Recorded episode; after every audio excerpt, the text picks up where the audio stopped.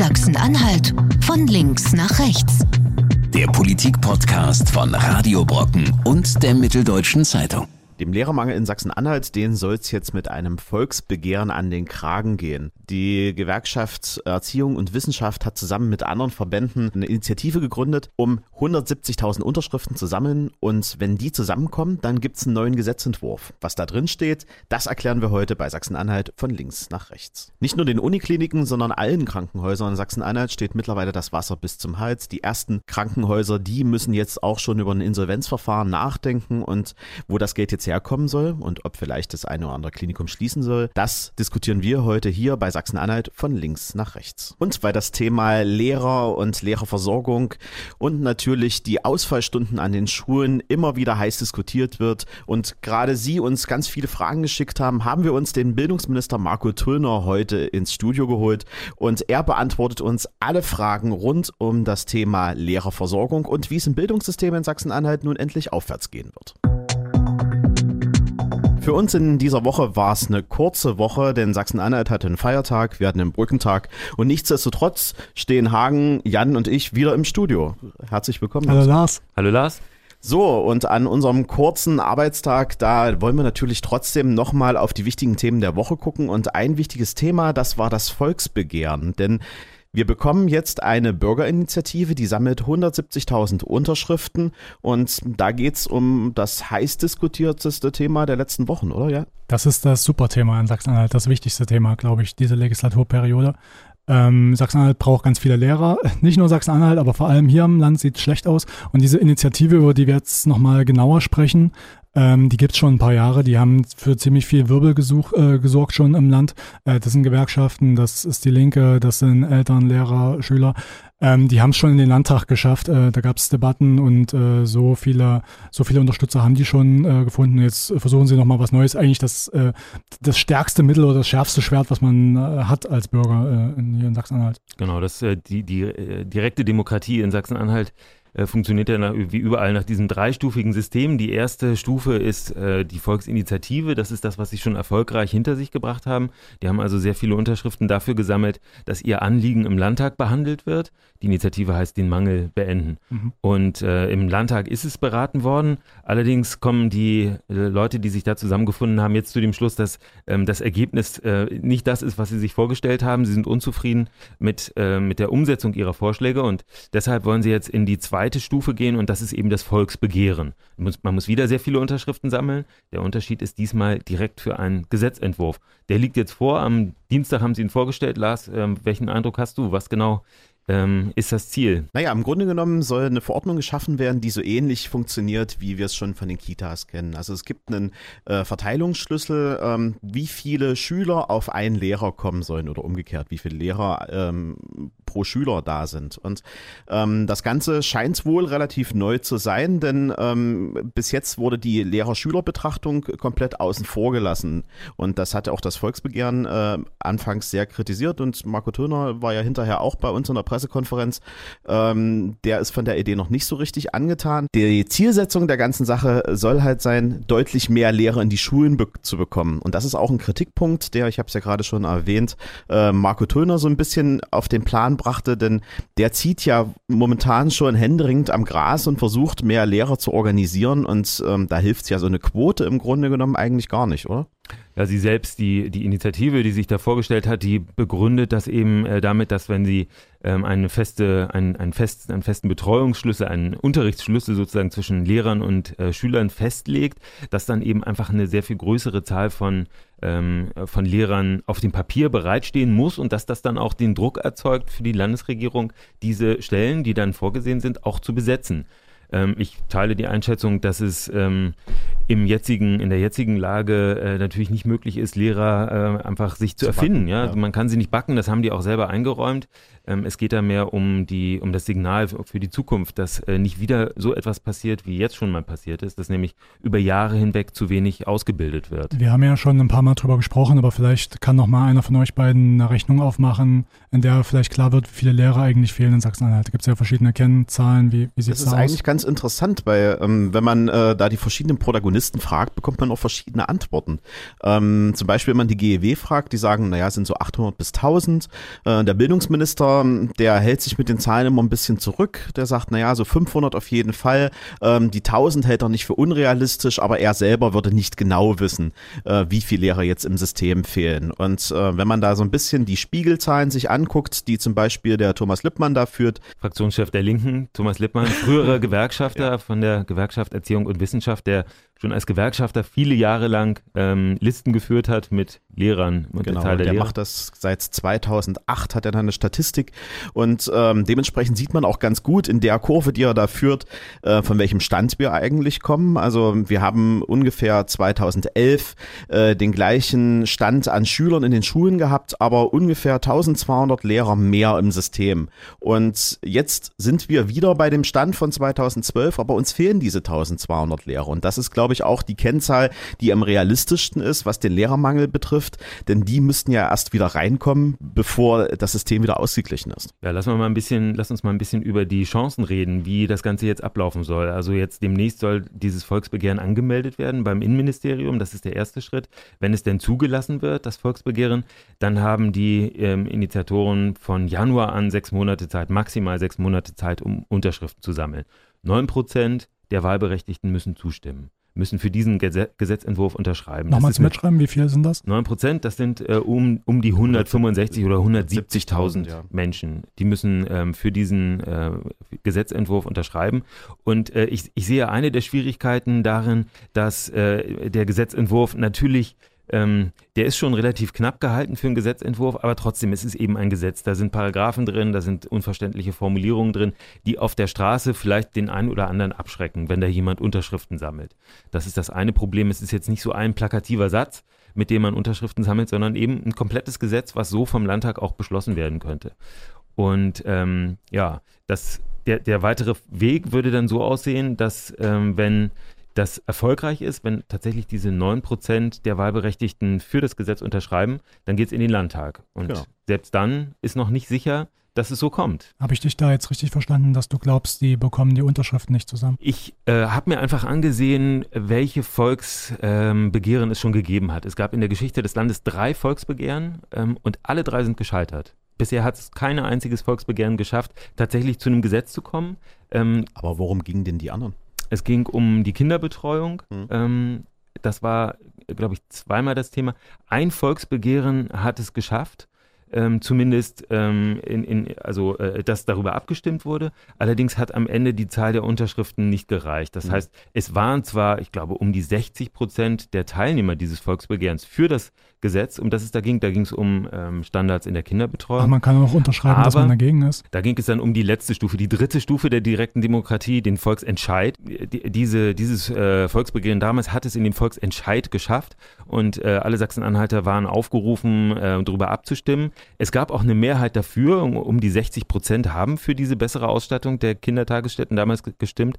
Allerdings waren eben, war das äh, Zustimmungsquorum nicht erreicht. Es müssen nämlich 25 Prozent aller Wahlbeteiligten ähm, mit Ja stimmen. Und das war nicht erreicht. Äh, das ist ein sehr, sehr hohes Quorum und ähm, das ist die äh, letzte Schwierigkeit. Also ich glaube schon bei der Plakativität des Themas und bei den Verbänden, die dahinter stehen, hat das Ding eine gute Chance, dass es durchkommt. Und auf der anderen Seite muss man einfach sagen, das Ding hat ja auch ein riesiges Druckmomentum, was jetzt gerade läuft. Also die Linken werden bemüht sein, dass dieses Thema unbedingt in den Landtag kommt und dass das, äh, dieser Gesetzentwurf unbedingt diskutiert wird im Land. Also gerade mit dem Druck dahinter. Denn wenn das nicht passiert, wir haben es ja schon äh, angedeutet, kommt es zu einem Volksentscheid.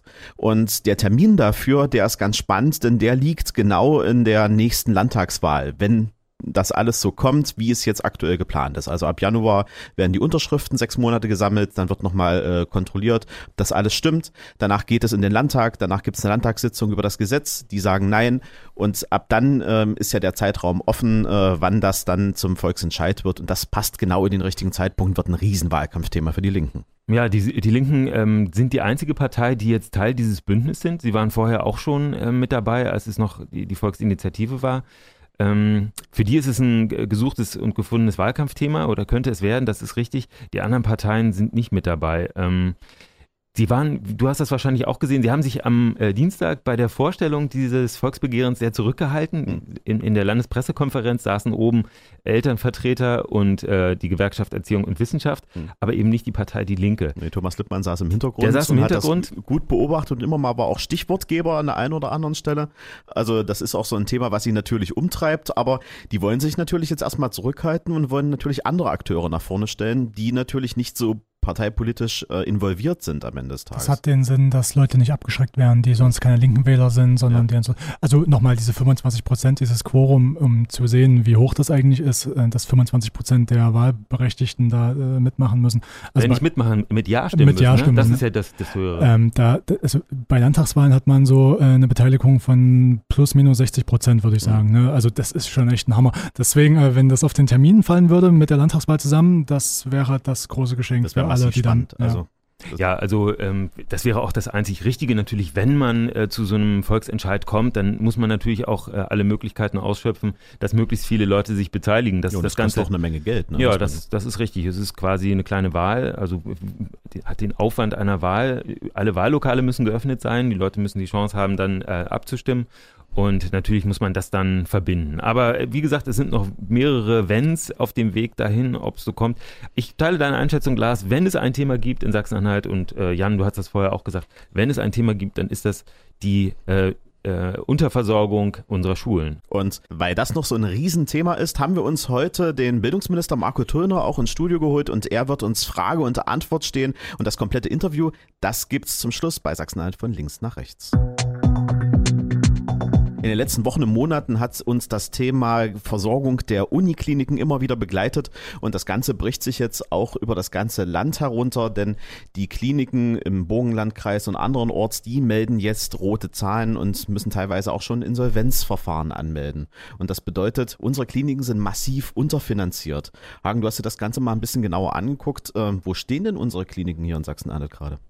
Es gibt ein wirkliches äh, großes Alarmsignal, du hast es gerade angesprochen, das ist die Insolvenz vom Klinikum Burgenlandkreis. Äh, Das hat zwei Standorte in Naumburg und in Zeitz und die mussten vor kurzem Insolvenz anmelden und ich glaube, da haben ganz viele unserer Leser sich die Augen gerieben, weil sie sich nicht vorstellen können, dass ein äh, Krankenhaus, äh, das dem Landkreis gehört, also mit der öffentlichen Hand, äh, nicht mehr zahlungsfähig sein soll. Und trotzdem ist es passiert, sie konnten ihre äh, laufenden Kosten nicht mehr decken und mussten sich ähm, Geld besorgen und mu mussten Insolvenz anmelden, um sich zu sanieren. Also jetzt bekommen sie erstmal Zuschuss vom, äh, von der Arbeitsagentur für die Gehälter und sollen jetzt irgendwie einen Plan ausarbeiten, um dauerhaft schwarze Zahlen wieder schreiben zu können. Aber das ist natürlich ein, ein äh, ungewöhnlicher und, und bisher einmaliger Vorgang in Sachsen-Anhalt.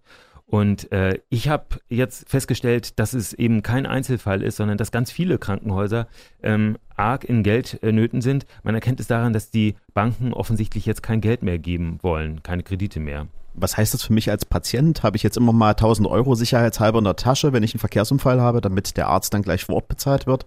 Oder ähm, stellen die nächst, äh, demnächst einige Kliniken überhaupt den Betrieb ein? Also 1000 Euro in der Tasche äh, schadet nie. Aber ich, Das ist so das amerikanische System, ne? wo du sofort bezahlen musst. ich, aber ich glaube, es geht um andere Summen und um andere Fälle vor allem. Ja. Also Hagen, du hast das beschrieben, es geht so, durchaus um laufende Kosten bei den Krankenhäusern. Die müssen halt Geld irgendwie äh, vorschießen für bestimmte Sachen, also Be Bezahlung der, des Personals zum Beispiel oder Investitionen in Technik. Investition klingt, als ob man sich was Neues hinstellt, also äh, dann Material kaufen. Mhm. Ja, ist ja auch so. Ähm, wir haben den einen Fall hier gerade aus äh, Bitterfeld im äh, Krankenhaus, ebenfalls ein kommunales Krankenhaus, nennt sich Gesundheitszentrum Bitterfeld-Wolfen. Das brauchte jetzt gerade 1,6 Millionen Euro und Ja. hat sich die vom Landkreis geholt. Mhm. Und äh, ist nicht von der Hand zu weisen, dass auch das mit der ähm, äh, äh, Kreditklemme zu tun hat, weil nämlich die ähm, Sparkassen und die Bank für Sozialwirtschaft offensichtlich nicht mehr gern äh, Kredite jetzt an Krankenhäuser geben wollen. Und das hat damit zu tun, dass sie einfach nicht mehr an das äh, Geschäftsmodell glauben. Die glauben nicht mehr, dass jedes Krankenhaus so wie bislang ähm, schwarze Zahlen schreiben kann und auch eine Zukunft hat. Da gibt's ja auch eine Studie der Bertelsmann Stiftung, die gibt- ist hier bei euch auch erwähnt. Ähm, 1400 Krankenhäuser gibt's wohl in ganz Deutschland und ähm, die Bertelsmann Studie sagt, 600 ähm, davon sind überhaupt noch äh, tragfähig. Alles Würden an- reichen, ja. Ja, würden vollkommen reichen. Und das würde ja auch bedeuten, dass in Sachsen-Anhalt relativ viele Krankenhäuser wegfallen. Bedeutet aber auch längere Anfahrtswege für die Patienten, vielleicht auch eine höhere Belastung für die Ärzte vor Ort und ob das am Ende auch immer mit einer besseren Bezahlung einhergeht, weil man dann das Geld natürlich ein bisschen bündeln kann, das, da mhm. hege ich doch Zweifel dran, wenn ich mir zum Beispiel den Zustand der Kliniken jetzt in Halle und in Magdeburg ansehe. Ähm, da ist Magdeburg momentan immer noch in den roten Zahlen, die zahlen Tarif. Und ähm, in Halle, da stehen re relativ also häufig. Jetzt die, die Uniklinik. Die ne? Uniklinik, ja, genau. Ähm, da in Halle, da stehen relativ häufig die Pflegekräfte auf der Straße und sagen, wir wollen jetzt endlich auch einen Tarifvertrag. Zuletzt jetzt äh, am Freitag wieder. Ähm, da startet die nächste Tarifrunde und da sieht es immer noch nicht so aus, als würde mehr Geld fließen. Also das ist ein Thema, das ist im Großen wie im Kleinen immer noch nicht richtig gelöst. Vielleicht nochmal auf diese Bertelsmann-Studie. Äh, ähm, nach der äh, die Hälfte der Krankenhäuser entbehrlich wäre in Deutschland. In Sachsen-Anhalt gibt es, ich habe es jetzt nicht ganz genau im Kopf. 48. Um, 48 Krankenhäuser, genau. Ähm, immer wenn dieser Vorschlag kommt, die Hälfte wäre entbehrlich, da fahren natürlich viele Betroffene total im roten Bereich, äh, mhm. also die, da sehen die rot. Und auch die Gesundheitsministerin in Sachsen-Anhalt sagt, es ist nicht geplant aus ihrer Sicht, dass irgendwelche Krankenhäuser zugemacht werden. Ähm, das, das, für sie ist das jetzt irgendwie eine Expertenempfehlung, äh, das bleibt aber auch eine Empfehlung und in Sachsen-Anhalt wird es erstmal anders gemacht. Wir ähm, sind ja jetzt schon ein Flächenland am Ende, also ich meine, du fährst ja jetzt schon riesige Strecken zum so nächsten Arzt, zum nächsten Zahnarzt, dann fährst du noch riesige Strecken zum nächsten Krankenhaus, also irgendwann wird das auch auf unser Gesundheitssystem so einzahlen, dass wir es gar nicht mehr lösen. So können. ist es, also wo es noch gut aussieht, aussieht, sind die großen Städte, also Halle und Magdeburg vor allem. Aber selbst in Magdeburg, wir haben drüber gesprochen, ist die Uniklinik zum Teil so schlecht ähm, ausgerüstet oder in so einem schlechten baulichen Zustand, dass es selbst da Riesenprobleme gibt. Ähm, tja, und, und wenn jetzt natürlich der Fall aus dem Burgenlandkreis äh, irgendwie bekannt wird, dass die jetzt Insolvenz äh, angemeldet haben, puh, also gibt es viele Patienten, die da die da echt ähm, Schiss bekommen. Der grundlegende Konflikt liegt seit Jahren offen. Äh, es geht um, äh, um die Frage, wie nah muss äh, ein Krankenhaus sein? Also was ist wichtiger, ein nahes Krankenhaus oder ein spitzenmäßig ausgerüstetes Krankenhaus? Und es zeigt sich, beides zusammen kann man offensichtlich nicht haben. Die Gesundheitsministerin Petra Grimbenne will jeden Standort, also alle 48 in Sachsen-Anhalt, erhalten, erklärt aber auch nicht, wie äh, alle ausreichend finanziert werden können. Sie hat jetzt eine neue Idee, sie möchte gern äh, eigene Kredite über die Investitionsbank vergeben, aber das ist ja auch letztlich nur so ein äh, Notpflaster und ob das wirklich dauerhaft hilft, äh, ich glaube es eigentlich nicht. Ähm, 48 ist einfach sehr viele und es gibt ganz viele Regionen, wo man ähm, direkt hinter der Landesgrenze, zum Beispiel in Leipzig, noch ein Krankenhaus hätte und wo man sich fragt, ob dann tatsächlich mehrere große Krankenhäuser zum Beispiel in Halle sein müssen oder gar in Magdeburg noch eins mehr. Das ähm, ist jetzt der Konflikt, der dahinter steht und es könnte sein, dass eben diese zögerliche Haltung der Kreditinstitute bei der Vergabe von Darlehen äh, so, ein, so ein Beschleuniger ist, was dieses, äh, die, die hohe Zahl der Krankenhäuser doch reduziert ich glaube, da muss man trotzdem ein bisschen genauer drauf gucken. Also ich bin ja auch öfter im Harz unterwegs und vor allen Dingen auch da äh, in Notfallstationen. Da werden dann neue Rettungsstationen eingeweiht und, und, und. Und man spricht dann vor Ort mal mit den Krankenwagenfahrern und die sagen, na ja, wir sind jetzt mittlerweile auch schon 38, 40 Minuten unterwegs bis ins nächste Klinikum. Also da gibt es schon Ecken in Sachsen-Anhalt, da ist das jetzt nicht wirklich mit, wir fahren ins nächste Krankenhaus in zehn Minuten äh, erledigt, sondern die haben jetzt schon riesige Anfahrtwege. Und wenn dann das nächste Krankenhaus da wiederum wegfällt und dann werden aus 35 Minuten plötzlich eine Stunde, ähm, ich weiß nicht, ob das noch für so eine Notfallversorgung noch sinnvoll ist. Na, die Frage ist eben, ob äh, eine Notfallversorgung nicht möglicherweise in der Nähe bleiben kann. Aber ähm, die Frage ist, muss das ein komplettes Krankenhaus sein mit allem, was dazugehört? Also müssen die genau die gleichen Operationen machen, die man auch 30 oder 40 Kilometer weiter macht? Und das ist sehr häufig der Fall. Und bislang versucht jedes Krankenhaus einfach möglichst alles zu haben, alles anzubieten, alles abzurechnen. Ähm, und keiner will da auf irgendwas verzichten. Und das ist das, was einfach teuer ist. Ja, wir haben einfach äh, so Doppelstrukturen und äh, ja, ich weiß auch nicht, wer das auf Dauer bezahlen soll. Das ist ja übrigens auch der Kern dieser Bertelsmann-Studie, die gesagt, die Hälfte kann weg der Krankenhäuser, die sagen, es muss nicht jeder alles machen, sondern es mhm. hat Sinn, sich in einem Bundesland zum Beispiel zu spezialisieren, also Hautkliniken oder ähnliches, da, da reicht dann ein Experte im Land. Es kommt noch ein neues Gesetz hinzu, was die Lage jetzt verschärft. Äh, seit äh, vom 1. Januar an äh, werden die Krankenhäuser anders finanziert. Die ganze Pflege wird rausgenommen aus den, ähm, aus den pauschalen Zahlungen der Krankenkassen. Das heißt, die Krankenhäuser bekommen jetzt die, die Pflege am Patienten direkt bezahlt und zwar wirklich nach der, dem Aufwand, den sie tatsächlich haben. Es gibt keine Pauschalen mehr in dem Bereich. Und äh, aus diesen Pauschalen haben aber viele Krankenhäuser bisher so einen so Puffer noch gebildet und haben äh, Geld genommen, was ihnen an anderer Stelle gefehlt hat, nämlich bei den Investitionen. Und die Krankenhäuser in Sachsen-Anhalt selbst sagen, dass sie Investitionszuschüsse von 1,5 Milliarden Euro nicht bekommen haben über die Jahre. Die fehlen. Das ist der Investitionsstau.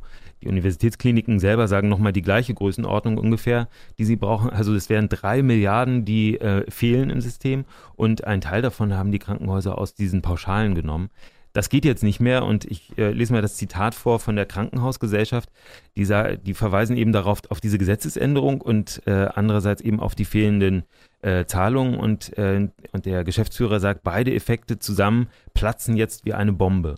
Das klingt schon wirklich dramatisch. Heißes Thema immer wieder in Sachsen-Anhalt, das Thema Bildung. Und aus diesem Grund haben wir uns heute mal den obersten Bildungsexperten des Landes und auch den Verantwortlichen mit ins Haus geholt. Erstmal herzlich willkommen, Marco Turner. Ja, hallo. Es ist immer wieder ein heiß diskutiertes Thema, auch gerade von unseren Hörern angesprochen. Die aktuelle Situation an den Schulen, die ist teilweise dramatisch. Wir haben eine Unterrichtsversorgung in einigen Regionen, die ist fast nur noch bei 66 Prozent. Wenn Sie sich die Situation an den Schulen ansehen, sehen, ähm, wie werden Sie der Sache jetzt her? Was ist Ihr Masterplan aktuell? Also der Masterplan lautet erstmal einstellen, einstellen, einstellen. Das Problem ist natürlich, dass der äh, Markt an jungen Lehrerinnen und Lehrern begrenzt ist. Alle umliegenden Länder sind genauso wie wir mit demselben Problem konfrontiert und versuchen natürlich ähm, die, die jungen Leute anzusprechen, ähm, sodass wir wissen, dass Einstellen alleine nicht ausreichen wird. Und deswegen haben wir noch einen Strauß von Maßnahmen ähm, entwickelt, der dazu helfen soll, dass wir das hinbekommen. Das Thema Einstellen ist aber zuletzt immer wieder schwierig gewesen. Wir gucken mal auf die letzte Einstellungsetappe an.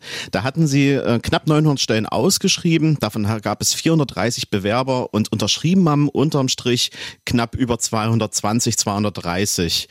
Heißt das, Sie müssen ganz drastisch an Ihrem Prozedere arbeiten? Denn diese Zahlen, die können Sie doch selbst auch nicht zufriedenstellen, oder?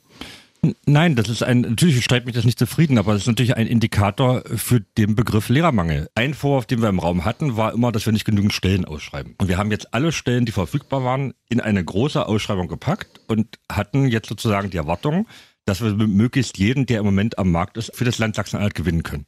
Ähm, da haben wir in der ersten Runde, was die grundständig ausgebildeten Lehrer, die Zahl ähm, jetzt gewonnen, die äh, gerade genannt worden ist. Jetzt kommen noch Seiten- und Quereinsteiger dazu, die wir natürlich separat äh, prüfen müssen aber dass am Ende jemand erwartet, äh, wir, wir haben sozusagen nur nicht genug Geld und Stellen, ähm, um die jungen Leute auf der Straße abzuholen. Genau umgekehrt ist was. Wir sind im Fachkräftemangel, wie in anderen Bereichen auch, Pflege, Medizin, ähm, äh, Handwerk, überall ist Fachkräftemangel, der heißt bei uns Lehrermangel.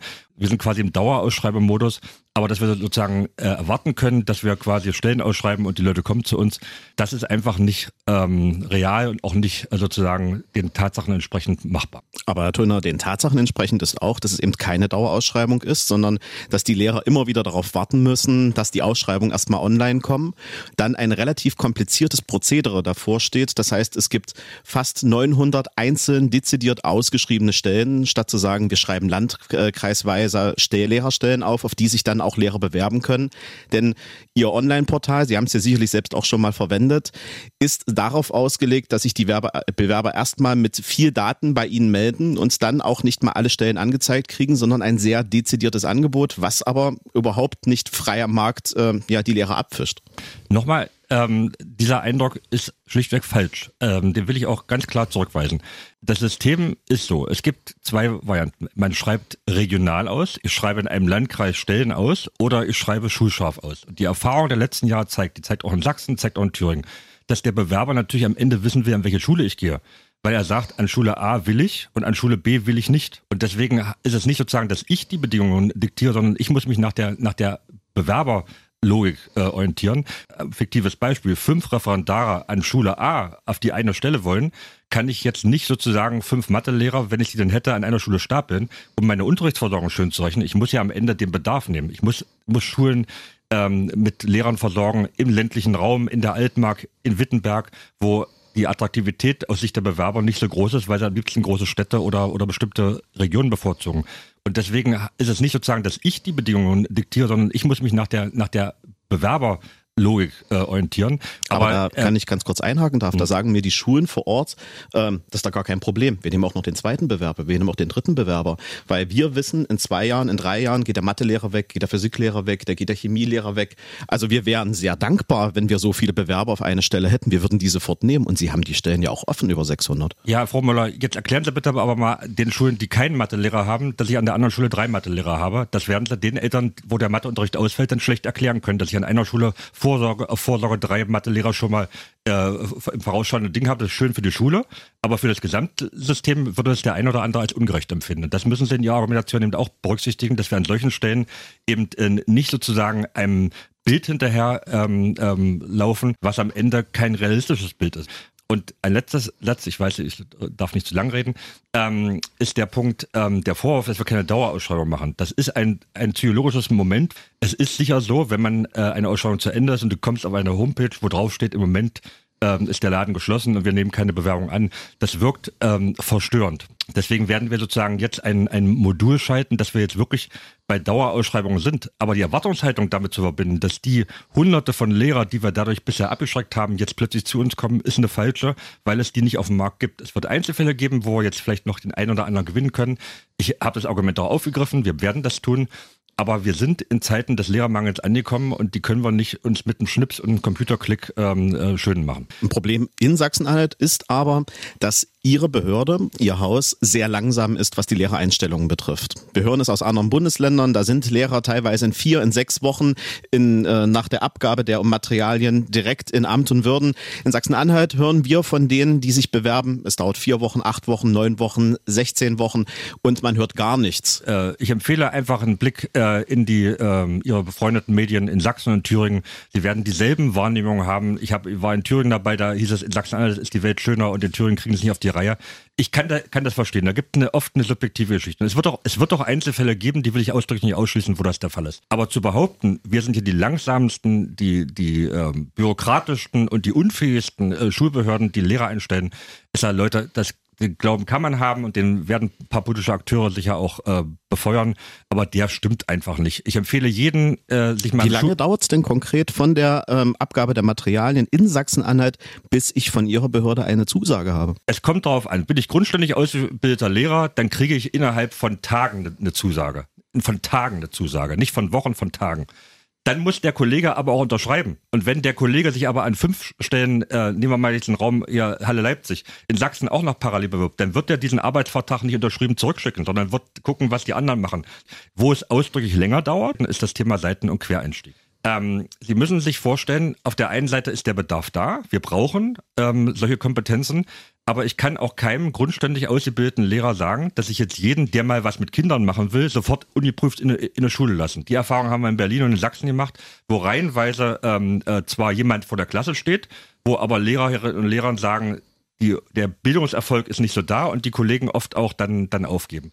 Deswegen gehen wir hier bewusst einen anderen Weg, indem wir Gespräche führen mit Fachleuten und jeden einzelnen genau prüfen müssen. Es nützt mir ja niemand, wenn ich einen Mathelehrer mich feiere, ich habe einen Mathelehrer eingestellt und der Matheunterricht funktioniert. Deswegen müssen wir am Ende äh, den Qualitätsaspekt an der Stelle, glaube ich, stärker in den Blick nehmen. Und das kostet eine Woche länger, aber da bin ich im Interesse der Nachhaltigkeit, dass am Ende der Unterricht funktioniert und die Kollegen auch eine gute Zukunft in der Schule haben, dann lieber bereit, ein, zwei Wochen mir länger Zeit zu nehmen und die, die Gespräche zu führen, als nur schnell, schnell, schnell ähm, per Aktenlager hier jemanden einzustellen. Diesen Spagat gehe ich bewusst im Sinne pro Qualität ein. Und aus dem Grund schicken Sie auch 160 ausgebildete Lehrer in der letzten Ausschreibungsphase nach Hause und sagen, die brauchen wir nicht. Nennen Sie mir ein Beispiel, Herr Frau Müller, wo jemand auf der Straße sitzt und hier eine Stelle sucht. Die Kolleginnen und Kollegen, die. Nee, die sitzen nicht auf der Straße, die gehen dann nach Sachsen, die gehen nach Thüringen, die suchen sich ein anderes Bundesland. Ja, weil die Kollegen und Kollegen verschiedene Angebote haben. Und die haben sich aus verschiedenen Gründen, weil man vielleicht in Leipzig wohnt, weil man vielleicht in Leipzig äh, besondere Bedingungen hat, für, für Leipzig entschieden. Das kommt vor.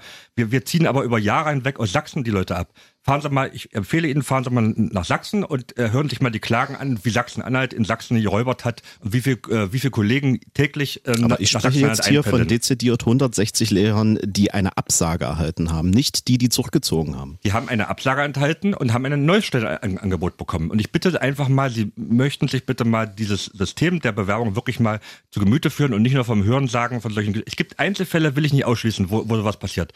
Aber wenn ich einen Lehrer für Altgriechisch und Latein habe und ich habe nur drei Schulen für Altgriechisch und Latein, dann kann ich den jetzt nicht nur einstellen, weil in meiner absoluten Lehrerversorgung jemand jetzt plötzlich da ist. Ein bisschen Fachlichkeit sollte man in Schule auch haben und nicht nur in Tonnagen denken, dass ich sozusagen im Matheunterricht am Ende einen Altgriechischlehrer einstelle. Das kann jetzt ernsthaft auch niemand verlangen. Aber wäre das nicht der bessere Lehrer als ein Quereinsteiger, der plus eine Physikausbildung hat? Die der hat Frage- ja dann die pädagogische Ausbildung. Die Frage rührt, glaube ich, an die Grundfesten der Lehrerausbildung. Wenn wir jetzt ernsthaft zu der Meinung kommen, dass jeder Lehrer alles unterrichten kann, dann verabschieden wir uns vom Fachprinzip. Und ich weise nur darauf hin, dass am Ende Universitäten wie äh, Handwerksbetriebe darüber klagen, dass die jungen Leute nicht mit den Kompetenzen ankommen, wie sie dort erwartet werden. Äh, da bleibe ich im guten Sinne konservativ und Anhänger des, des Fachprinzips. Mathe sollte schon im Profi unterrichten. Sie wollen ja auch nicht zum Zahnarzt gehen und von einer Frauenärztin behandelt werden. Wenn ich mich mit den Eltern unterhalte, die sich immer wieder bei uns melden, die sprechen von Gardelegen 86 Prozent Unterrichtsversorgung, die sprechen von Lehre 66 Prozent Unterrichtsversorgung und die sagen uns fällen Fächer aus das ganze Jahr. Unsere Kinder kriegen teilweise keine Noten mehr auf dem Zeugnis. Da gibt's eine neue Zahl bei ihm aus dem Haus. 300 Klassen werden in diesem Jahr keine Note auf dem Zeugnis haben. Und wenn sowas bei einer Abschlussklasse passiert, heißt das aber auch, das Zeugnis ist im Zweifelsfalle ungültig. Das heißt, die Kinder lernen gerade mit einer riesigen Zukunftsangst auch. Also da ist doch jetzt Handlungsbedarf akut. Aber nun muss man sich vorstellen, gucken Sie mal, wo Dere liegt. Und da sage ich, es, wenn nach Dere keiner will, müssen wir sozusagen versuchen, hier gezielt Maßnahmen zu ergreifen. Da können uns benachbarte Schule helfen. Ähm, da können wir auch über Zulagen ähm, reden. Am Ende äh, müssen wir da ko konkrete Maßnahmen ergreifen, dass die Abschlussklassen natürlich zuerst beschult werden, damit das Abschlusszeugnis auch ähm, ähm, die Aussagekraft und, und den Wert hat, den wir, den wir ihm zumessen. Das passiert auch. Aber es wird dann sozusagen Maßnahmen geben, wo vielleicht die eine Klasse in der Woche mal auf Mathe verzichtet. Das gehört dazu. Das kann ich an der Stelle nicht verhindern. Ich würde gerne eine Busladung von Mathelehrern nach Dere schicken. Ich habe sie halt nicht. Aber schockieren Sie die Zahlen nicht, wenn Sie hören, dass 300 Klassen keine Note auf dem Zeugnis haben? Herr Frommüller, das macht mich Ja oder nein? tagtäglich unzufrieden. Ähm, Sie werden von mir nicht den Satz hören, dass ich äh, die, die Lage toll oder zufrieden finde. Ähm, das sind die täglichen Herausforderungen, vor denen wir stehen. Manche Beispiele erreichen die Medien, manche Beispiele erreichen die Medien nicht und wir haben sie trotzdem gelöst. Es gibt Schulen, die, die stemmen das ähm, mit Maßnahmen von selber. Bei manchen müssen wir helfen. Das ist das alltägliche Geschäft. Das macht uns überhaupt nicht zufriedenstellend. Aber dieser Zustand wird uns in den nächsten Jahren leider Gottes noch äh, eine Weile begleiten, weil wir vor Jahren nicht rechtzeitig als absehbar, schon absehbar war, dass die Kolleginnen und Kollegen in Rente gehen, nicht rechtzeitig eingesteuert haben. Wenn sie über Jahre hinweg 20, 30, 40, 50 oder mal auch 100 Kollegen eingestellt haben und jetzt bin ich, bin ich bei 1000, das reicht nicht, da können Sie sich erahnen, wo das Problem dann am Ende wirklich messbar liegt. Was sind denn Ihre drei Konzepte für die nächste Zeit, die kurzfristig sind, wo Sie sagen, wir kriegen das Problem zumindest ein bisschen in den Griff? Ich denke mal, man kann das in drei Säulen beschreiben. Das, die erste Säule, das ist die, die mittel- langfristig dann am Ende erst wirkt, ist die Frage, mehr Geld, mehr Stellen, mehr Lehrerausbildung zu machen. Das ist sozusagen der, der Part, den wir machen. Ähm, der zweite Part ist die Seiten- und Quereinsteigerqualifizierung. Wir haben zum Beispiel jetzt gerade eine Homepage freigeschaltet, wo sich jeder, der sich mit dem Gedanken trägt, äh, weil er nach Sachsen-Anhalt zurück will, weil er vielleicht ähm, äh, sich nun mal verändern will, äh, als Seiten- und Quereinsteiger ins System einzusteigen, schon mal äh, auf der Homepage testen lassen kann, welche Qualifikation bringt er mit, was kann anerkannt werden, wo könnte mein, mein Weg hingehen, dass wir uns auch noch ein Stück weit mehr öffnen und flexibilisieren. Und der, der dritte Punkt, auf den ich ähm, sehr stark setze, nicht im Sinne von Ersatz von Lehrern oder so, aber ist schon das Thema, wie verändern wir Schule in, im Zeitalter der Digitalisierung sinnvoll? Das heißt, erstmal Rahmenbedingungen schaffen, Breitbandtechnik.